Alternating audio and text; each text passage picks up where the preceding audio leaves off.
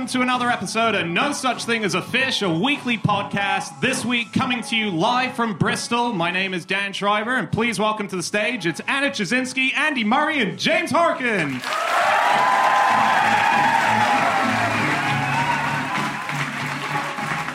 And once again, we have gathered around the microphones with our four favorite facts from the last seven days, and in no particular order, here we go. Starting with me, my fact. My fact this week is that the frog, whose Latin name means blue frog, is actually green. this is uh, this is is very it's very exciting. This is the Australian green frog, and basically, when it was sent from Australia to England for scientific purposes, because of the uh, preservatives and so on inside the glass that it was kept in, it turned it blue. So they named it Blue Frog. And then it was not until they saw a living one that they realized, oh, actually, this thing's green. But it is still its Latin name is still Blue Frog. Oh, that's good. Yeah. Is there not some idea that it might tur- it might always turn blue when it dies? I think that it is true, and Yeah. because there was a study done, wasn't there, last year, and it was about how uh, certain animals make themselves look certain colours when they don't have the right pigments. And I think it was looking at birds and the shape of their feathers, and how it's actually often about uh, the shape of it, the structure of something, and then how it makes the light reflect off it without using pigments. And it said that the that's why the Australian green frog turns blue after death, is because I think the shape of it kind of changes and it gets floppy once it dies. It could also be that all these scientists are colorblind. To me, it's kind of like a computer game where it's game over. Just a frog suddenly just living as green, just wow, wow, wow, and it's and it's blue. It's just a really good way of letting you know that okay, that's a that's a dead green frog. Do you not think? Because frogs. Okay, I was reading about other frogs. Uh, this is not necessarily the Australian green frog, um, but I was. I went on a website about frogs, uh, and I went to the uh, a section of it called "Frequently Asked Questions."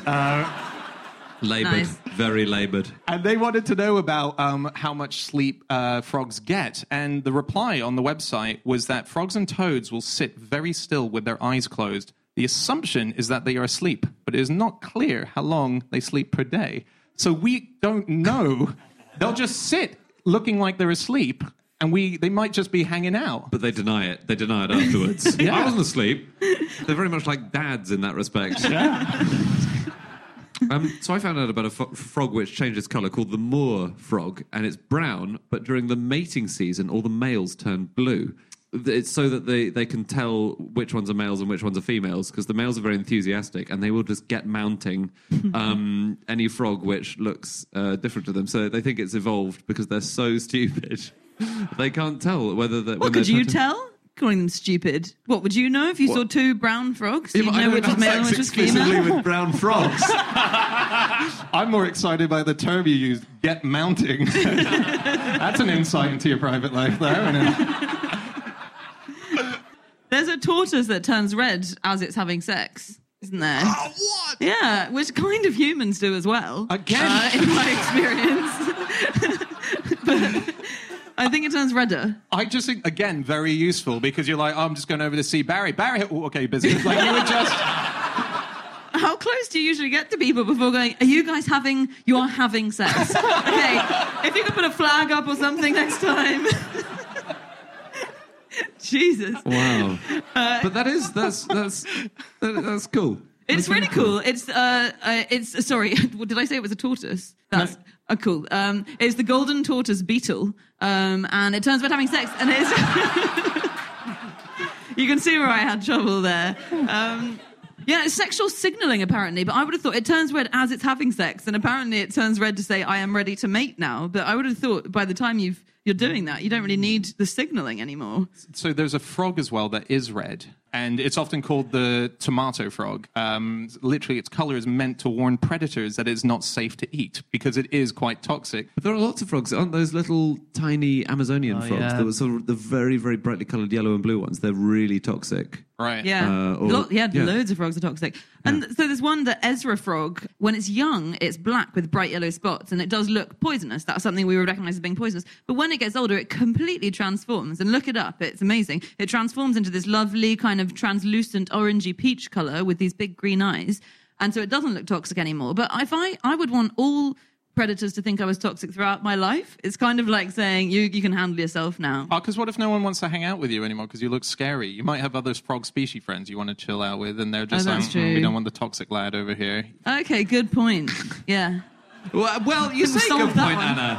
And I think you say it as a reflex.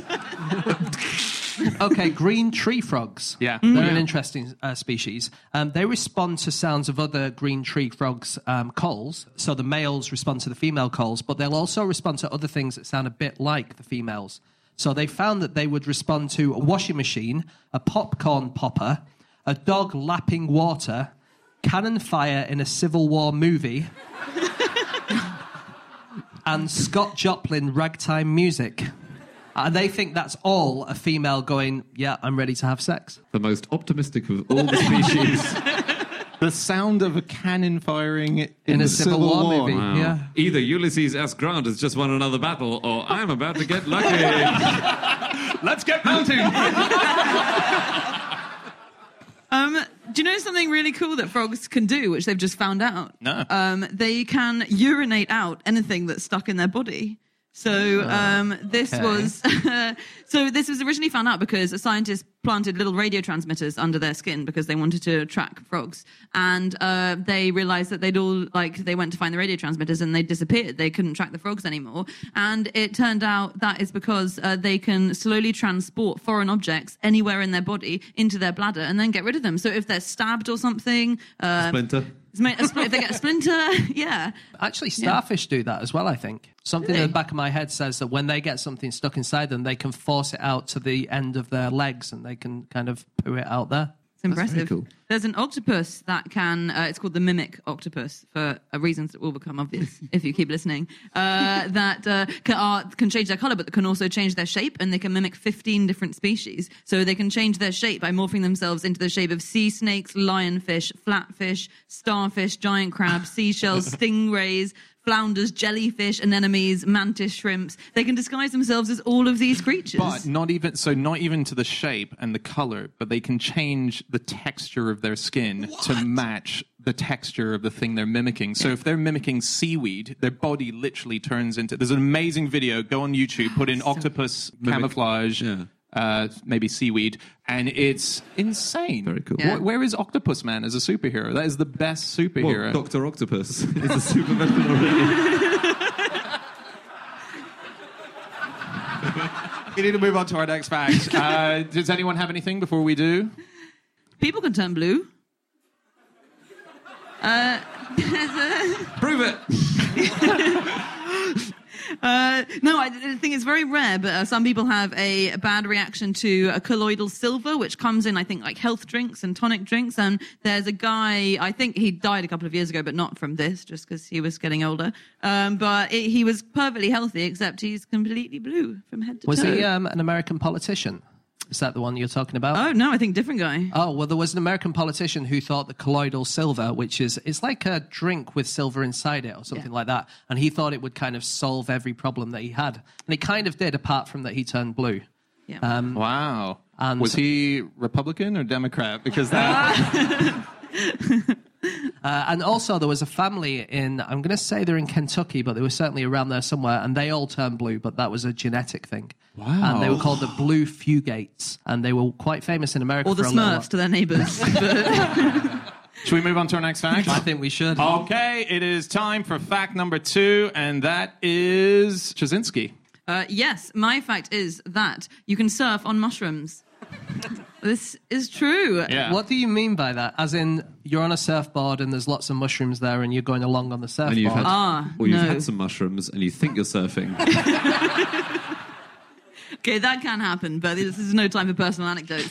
Um, this, no, this is so cool. Um, so it's that there's this company called um, it's Ecovative, and so the pronunciation is quite difficult. It's spelled Ecovative, and they say it's the same as the pronunciation of innovative. So it's Ecovative. And they've realized that mycelium, which are these kind of threads at the bottom of mushrooms uh, and they're of, of fungus, are like they act like glue, and then they can expand it to make a kind of foamy substance, which can make a really good surfboard, or in fact, loads of other substances. And they have been quoted as saying mushrooms are the new plastic. And I believe them. Mm.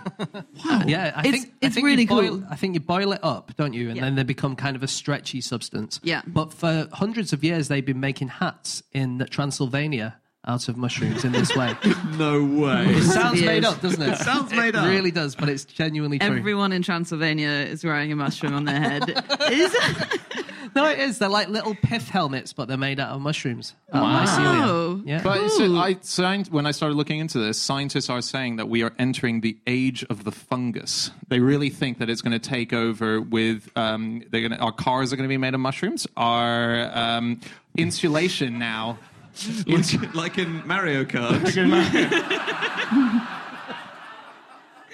yeah, insulation. This company makes insulation. They out of make mushroom- insulation, so they put mushrooms into your walls now. They really think that mushrooms are now going to be used in a way that we never realized they could be used before. that is absolutely disgusting. well, so James has a phobia against mushrooms. Um, Because they grow on dead things and they reproduce with spores and they're just horrible. Right. And if you guys are going to make a world out of them, I don't want to be in that world.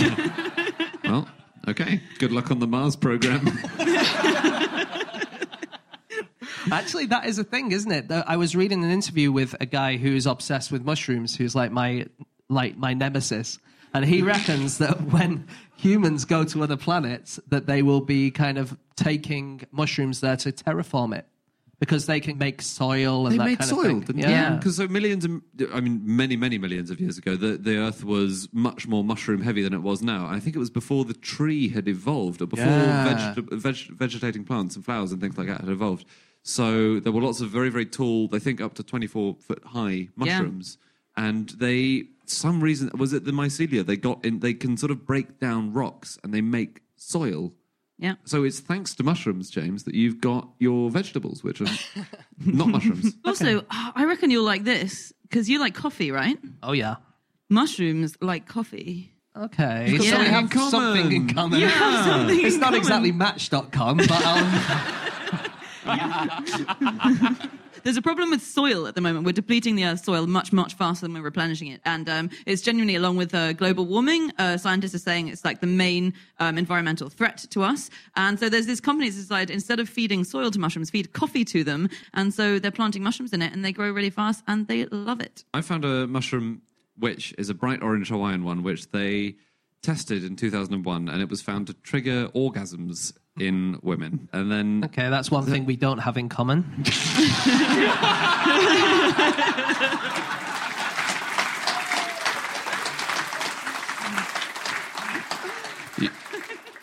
Um, but sadly, it was a very small study, and they think it probably doesn't trigger spontaneous orgasms in women. So there you go, James. Match.com, here we come. Yeah. it was reported in a lot of newspapers, but it seems to be sadly untrue. Um, Ah. It has a fetid odor. So there you go. That's something. It's looking more and more meant to be. um, can I take it to surfing for a bit? Yes, please. I was looking into famous surfers uh, Okay. because uh, we've spoken about the fact that Agatha Christie before was a surfer, um, very famously one of the first surfers in England, uh, and also uh, so Mark Twain surfed. Did he? Yeah, he wasn't he wasn't a professional, um, but he did try it a few times, which was really exciting, um, and and he really enjoyed it. Uh, Barack Obama uh, in 2008 went surfing in Hawaii, where Yeah, the he's- mushroom. He's the he's from Hawaii, no? Yes, exactly. So he went back and he went surfing, and he went surfing on a beach called Sandy Beach Park.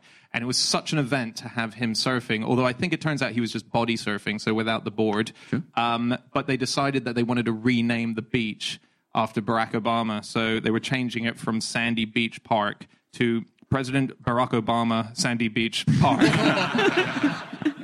We can't lose the sandy bit. That's such a good name. And uh, but there was too much controversy, so they ended up not giving it to the president. really? Yeah. Wow. Would you say you think his main regret over the whole course of his tenure is that that beach was never named after him? Yeah. Number Yeah. two, Guantanamo.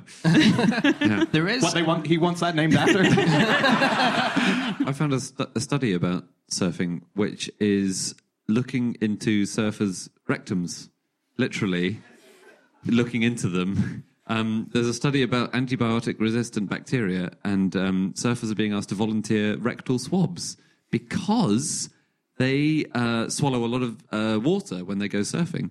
and um, the the water that is around the coast might have antibiotic resistant bacteria in it. We need to study the effects of these bacteria if we're going to. Uh, defeat them and get you know better antibiotics uh, which work. So the project is called Beach Bums. Wow. And it feels real- a lot like the name happened, and then they had to back formate a reason. That's amazing. They're Yeah, saying that's send us your rectal swabs. Send us. Oh, so it's not like they're waiting at the shore. It brings a new meaning to the word wipeout, doesn't it? Wow, Anyway, that's incredible. anyway, yeah. yeah. You know that, uh, barring one, none of the Beach Boys ever surfed. Yeah, famously. Famously, they hated. So Brian Wilson was actually petrified of water. They were actually, uh, I can't remember, there were two musicians who'd forced Brian Wilson to surf once. Because I think it was like everyone used to take the piss out of them quite a lot because I think it was quite a known thing. Everyone was like, you know, most of your songs are about surfing and none of you surf. Um, and It then was I Saturday was Night it George Live. Harrison no, or no, it was Saturday Night Live, and it, I believe it was Dan Aykroyd and John Belushi. That's who it was. Yeah, they got him to surf, and you've just basically are watching a man on a beach petrified of water. And it was on television. and it was on television. Yeah, Wow. Don't And know then why he's- afterwards, they swapped his anus. Yeah, yeah. Surfing US anus.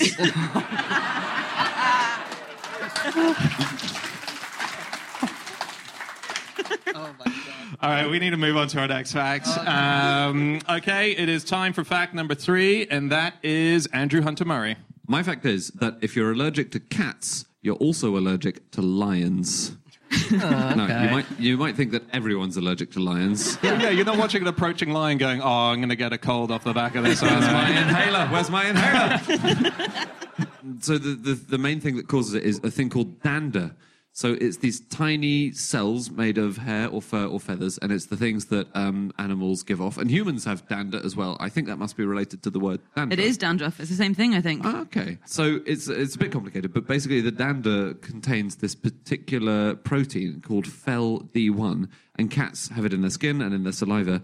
And when they groom, it goes, it gets airborne basically. And if you're sensitive to it, then you have an allergic reaction. And so obviously there haven't been many studies on testing allergic reactions to big cats, but there was one in 1990 which tested eight different species uh, tigers, lions, snow leopards, that kind of thing, and found there was a link in general. You know, it, sometimes it's weaker, sometimes stronger, but yeah. Wow. Amazing. People have been, scientists have been making some wild assertions lately about. Uh, there was a study done at uh, the University of Edinburgh, I think, uh, with Bro- the Bronx Zoo, which compared the personalities of house cats to the personalities of big cats, uh, and they tested them on extroversion, agreeableness, conscientiousness, neuroticism, and openness. Um, and I don't know how they test. They questionnaires were sent out or whatever. um, and they found out that they had the same inclinations, uh, domestic cats, as big cats. So they were they had high inclinations towards dominance, impulsiveness, and neuroticism. Which then a lot of a lot of articles reporting about this said, if they were bigger or you were smaller, your cats would kill you. Which I don't know. I think that's a leap, but yeah, your cats would kill you, is what the If you were the conclusions size have of a drawn. mouse Yeah. and the shape and the and the shape of a mouse, if you were a mouse, One of the signs that cats are not the same as big cats and that they're subservient to us humans, and I didn't realize this, is that they bury their poo. So I can't believe I've never thought about this. Wow. But the fact that cats bury their poo and dogs just shit everywhere uh, is that's their way of saying. So a big cat will not bury its poo, and that's it marking its territory, and that's it saying, "Don't come near this. This is mine." And a sign of submissiveness in small cats is burying their poo, and so saying, "It's okay. I'm not marking this territory. You don't need to smell this. This is all yours." And so they're saying to you, the owner, I've buried my poo. You can have this house. I'm not taking it Wow. over. So you know that dogs could be allergic to cats. Can they? Dogs can be allergic to cat dander. Wow. Um, and cats yeah. and dogs can both be allergic to humans, can't they? yes, Yeah. yeah. Piers Morgan is allergic to meerkats. Is he? No way. What Says who? says Piers Morgan? I read it. I was looking at people who are allergic to things, and it came up on. Uh, and Piers Morgan sent a tweet uh, where he was linking to like a really important thing about people who suffer from meerkat allergy, and he was like, as a fellow sufferer of meerkat allergy, and then RT, and then read this link. Let's all send him a meerkat. we could do it.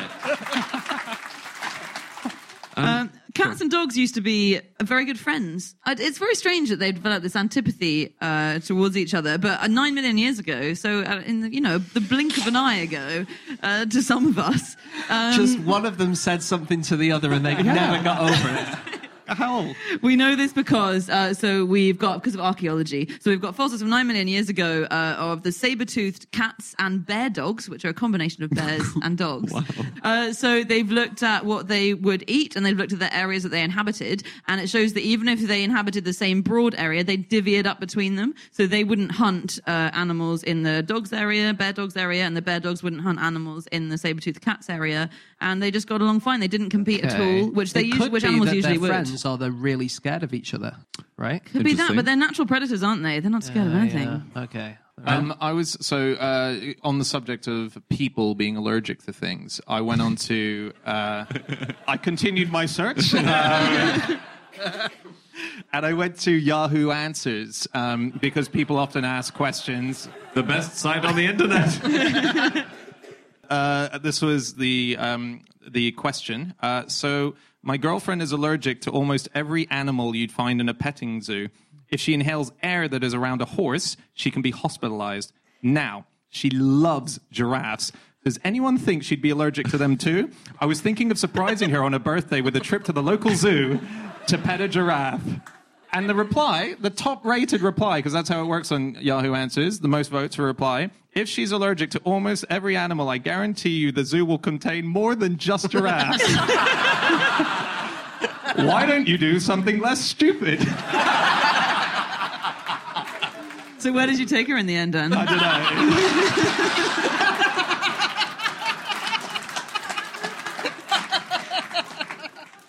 Sorry. No, please. Just on allergies, I was looking up hay fever because I wanted to know how long it's been around. And generally, allergies just haven't, they weren't reported until the late 19th century. So in the 1870s, food idiosyncrasy was referred to for the first time, which I really like. And that, you know, I'm idiosyncratic about certain foods. And I guess that's like wheat intolerance or whatever we have today that's made up. Um, and if you're listening to this and you're uh, celiac, don't listen to Anna. What you've got is real. Do you know? Do you know? Just going on celiac. Do you know that the first person to realise that celiac came from wheat was Dr. Willie Dick? Um, um, it was during it was during the war, and he found that there was a Nazi blockade against bread, and everyone started eating um, potatoes, and they stopped having the problems with their stomachs, and he realised Oh, that that was what was causing it. Yeah. That's amazing. Yeah, And yet, every time he's ever referred to, it's always going to be in the context of people laughing about his name. So, Life is cruel. um, but just on hay fever, Yeah. to uh, so yeah, it was very late. Given how prevalent it is and how widespread it is, it was only in 1819 that one doctor who had hay fever decided to investigate what the hell was going on. He spent nine years trying to find fellow sufferers. He only found 28 other people in nine years who had it. So we don't know why there, there was obviously much less of it. Um, he called it summer catarrh, but eventually it sort of caught on and it became kind of fashionable because it was thought that it was people of high society who had hay fever. Um, and so New York heard that all these posh British people were hanging out with hay fever. So it became a fashionable thing to do in New York to have hay fever. And they were referred to as hay feverites which became kind of a uh, like a piss taking, oh, you're trying to be posh kind of term. Um, and there was a doctor who said that um, sufferers from hay fever may, however, gather some crumbs of comfort from the fact that disease is almost exclusively confined to persons of cultivation. Hence, as already hinted, our, as in Britain's, national proclivity to hay fever may be taken as proof of our superiority to other races. Whoa! That's So a there leap. That's That's a leap. I mean, mad. You can be allergic to sex. This is a real thing. Uh huh. They, so they tested a thousand women who had complained of uh, sort of pain or irritation after sex, and they found that of those thousand women, thirteen percent were allergic to their partner's uh, semen. And there, but there is a cure which involves injecting. no, stop it. no, because it's exactly what you're thinking. Um, so it involves injecting increasingly high sperm samples into the vagina every 20 minutes. What every every 20 minutes. Wake up! No, no, no. What? Um, but it, but the thing is, the cure only works if followed by frequent sexual contact, which is defined by them as two or three times a week. So there you go. we need to move on soon. Does anyone have anything before we do? Uh, you can be allergic to euros. To what? Euros. You The can money? be allergic to euros, the coins. They give off loads of nickel, and Oh, they tested yeah. it on uh, human sweat. And they this is weird. They they couldn't test it on people because it only really reacts after about 48 hours in constant contact. So unless you're constantly touching your money, um, but they found that after 36 hours uh, dunked in artificial human sweat. Uh, that a one euro coin will visibly be eroded, but I want to know what it's made of. Artificial human sweat. That's true. I guess salt and water or something. Uh, But yeah, nickel is common um, Allergy. allergy, Is it? isn't it? Yeah, yeah. Yeah. And human sweat, actually. You can be allergic to exercise. Uh, it's a true thing. Really? yeah, and you're allergic to people who are allergic to their own sweat. They come out in hives when they go for a jog, and, you know, that's. I'm allergic to exercise, okay? And um, 1% of Kiwis are allergic to kiwis. Oh. Um, so that's, That's people nice. from New Zealand allergic to kiwi fruits. oh, wow. Oh, sorry, I thought it was the other way around. All right, listen, let's move on to our final fact of the night, and that is James Harkin. Okay, my fact this week is that it's illegal in Japan to make a human pyramid higher than five tiers.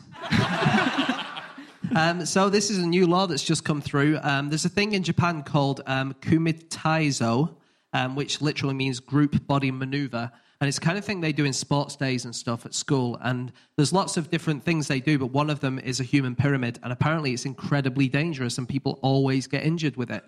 Um, according to the Japan Sports Council, um, insurance payments for injuries relating to human pyramids have been made in more than 8,000 cases per year since 2011. Whoa! So this is a real major problem in Japan. People are just getting really badly injured from human pyramids, and so they've decided to put a stop to it. I read that if the local politicians in India, if you get a really good um, human pyramid, they give you up to two hundred thousand dollars as a prize. Yes, they now do. I'm not sure if I'm being scammed here, but again, I say this, guys, we could do it. I should warn you that every so in the India one, every year a few people are killed. The article I was reading casually said, um, and it's like a lot of children climbing up to the top, isn't it? And they've so they've cracked down a little bit in India now, um, I think, and they've said people have to wear safety harnesses above a certain height. Um, and the height is capped at 20 feet. And there was a quote from a, a participant who's enjoyed this festival for many decades. He had, who said, "Such rules have killed the fun out of the whole festival." Uh, We used to just kill the participants, but now they're getting the fun. Uh, that reminds me of the thing, I think it's in India and also in Pakistan, where they did um, kite flying. yeah. Remember that? They did kite flying and they would take the strings for the kites and they put glass on them. And the idea is that you'd fly it along and then when your when your enemy's uh, kite is going near yours, you try and slice it open, and so that the kite would fly away and you'd win the kite. It's a bit like Conker's kind of thing. Sky conquers. Yeah, Yeah. exactly. Is that Afghanistan as well, I think. Yeah, Afghanistan, but they banned it, didn't they? Because people were just getting sliced. Oh, did they? Really? Yeah, no, people were getting really badly injured for it. No. Well, what are they doing all the way up there? I mean, Well, the string the string goes all the way from the ground to the thing. I so, suppose. yeah. um, so on uh, things that uh, Japan has cracked down on. Okay. Um, so dancing was illegal in Japan since World War II, wasn't it? What? Which sorry, dan- sorry, not dancing overall. Dancing in most nightclubs was illegal in Japan. Oh, really? Um, and I think it was because um, pr- uh, clubs have become prostitution hotbeds. People believed after World War II. And hotbeds is a very good word for what happens with prostitution. but no, this is quite interesting. So uh, it was dancing was banned in nightclubs because it was seen as kind of like a, a like sensuous type thing to do. And then the ban was sort of relaxed towards the end of the 20th century, and then it was really cracked down on in the 20 at the start of the 21st century um, because I think there was there were a lot of scandals happening at the time, celebrity scandals in clubs, and people were getting a bit too raunchy. And so there was a petition signed by 150,000 people in Japan to lift the ban, and I think it's just been lifted. I don't think it's come into into action yet but it's just been lifted. But yeah, you weren't allowed to dance. If you danced in a nightclub in Japan, you were escorted out of the building. Wow. Mm. And locked up. People, yeah, I, they definitely were dancing. It was one of those laws where people just kind of let it go because it was I not. think until more, more recently, which is why they signed the petition. yeah. I almost got kicked out of a nightclub for being asleep, right? I was, but I was. How did they know you were asleep? he was just squatting on his haunches with his eyes closed. Could have been anything. No, I was, I was, it was New Year's. It was my first New Year's in London. It was a big uh, club that was going. It was just past New Year's. I got really tired, so I fell asleep on the floor on the dance floor, and it was, it was a big dance floor. There was space for me. People could go around. They could see a person there. It was fine. so I just laid down. I went to sleep, and uh, then uh, I got woke up by the security guard. He's like, "Hey, you can't sleep in here." And I literally looked around. Everyone was snorting coke, doing ease, everything around me, and that was fine. But sleeping on the floor of a dance floor, Yeah, they always hate sleeping. You always get kicked out for sleeping in nightclubs. You should know that by now, Dan. Okay, some Moving other illegal things in Japan. Yes, yeah. Yeah. Okay, so it's illegal in Japan not to take any holidays from work. Really? Or they're about to make it illegal. Yeah. Wow. Uh, and that's because of the culture in Japan where people just want to work and work and work because, especially with the recession, um, people think, you know, if I take time off, then I might get fired or whatever. And so they're saying you mandatorily have to take your holidays. You have to take five days of holiday every year. Wow. Yeah. There Not are a some. huge amount of holiday, is it? Wait, well, yeah, it's like, whoa, whoa, what? Five days? but if you take six, you're fired. No, obviously you're supposed to take the right amount, but if Oh, you sure. take any fewer than five, then that's Then a you're problem. fired. Should we move back to human pyramids quickly? Yeah, sure, Before yeah. we finish. So the guy who invented the human pyramid uh, was called John Astley, and he was the son of Philip Astley, who was this huge. He bas- Philip Astley basically invented the circus, um, and so the, it was the original uh, human pyramid was called the Force d'Hercule, as in the force of Hercules or the strength of Hercules, because that was what they thought it took to make a human pyramid. But my favorite thing about Astley is what his wife's best trick was, because she was a circus performer as well. And her best trick, uh, apparently, or one of her tricks, was marching bees across a table.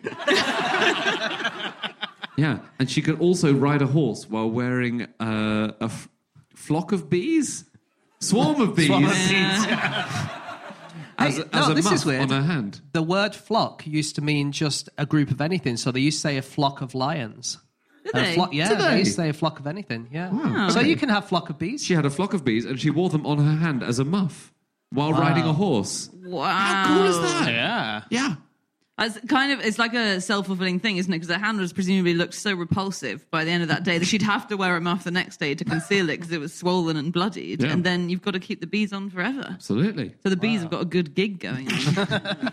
Wow. Uh, we should wrap up very soon. Do we have anything before we go? Uh, just on on. Japan, Yeah. Japan health health and safety. Uh, I was looking into, and um, there's Tama Zoo in Japan, and it wanted to uh, check that it had the right health and safety things in place if an animal escaped, and so they have snow leopards there.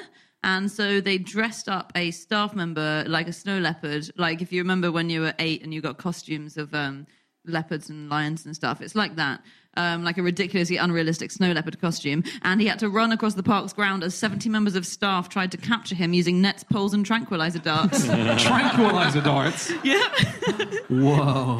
There was a, this is the quote. It's reported in so many papers, and you've got to assume that the uh, guy, the zoo park director, was being a little bit tongue in cheek when he said it. But he said, "We focused on making this drill as realistic as possible. One of our staff being knocked down, injured, and then being knocked unconscious and going into cardiac arrest was part of that."